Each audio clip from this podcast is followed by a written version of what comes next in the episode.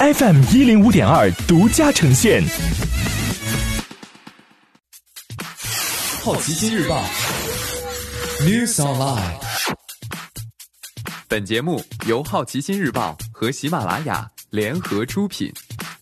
今天涉及到的关键词有：央行、瑞幸咖啡、宝马、科罗娜、波音、比尔盖茨。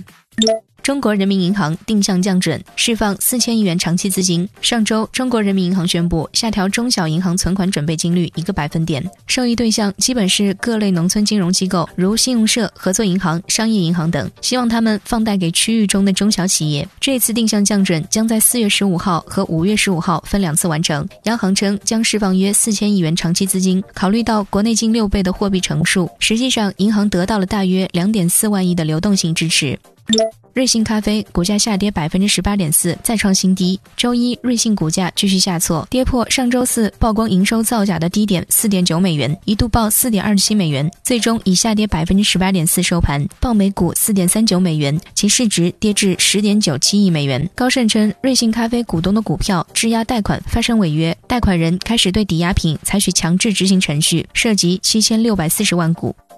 一季度，宝马全球销量下跌百分之二十点六。受疫情影响，宝马一季度在全球售出四十七点七一万辆，下降百分之二十点六。其中，在中国市场的销量同比下降百分之三十点九，欧洲销量下降百分之十八点三，美国销量下降了百分之十七点四。受到影响的汽车厂商不在少数。沃尔玛宣布的销量数据显示，其第一季度在全球共售出十三点一八万辆汽车，同比下降百分之十八点二。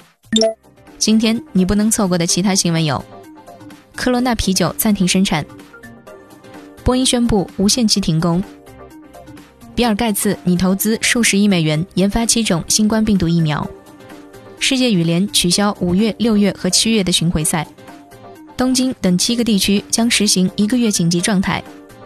过去一周，航空入境中国人数同比减少百分之九十九点七。以上就是今天好奇心日报 New Sunlight 的全部内容。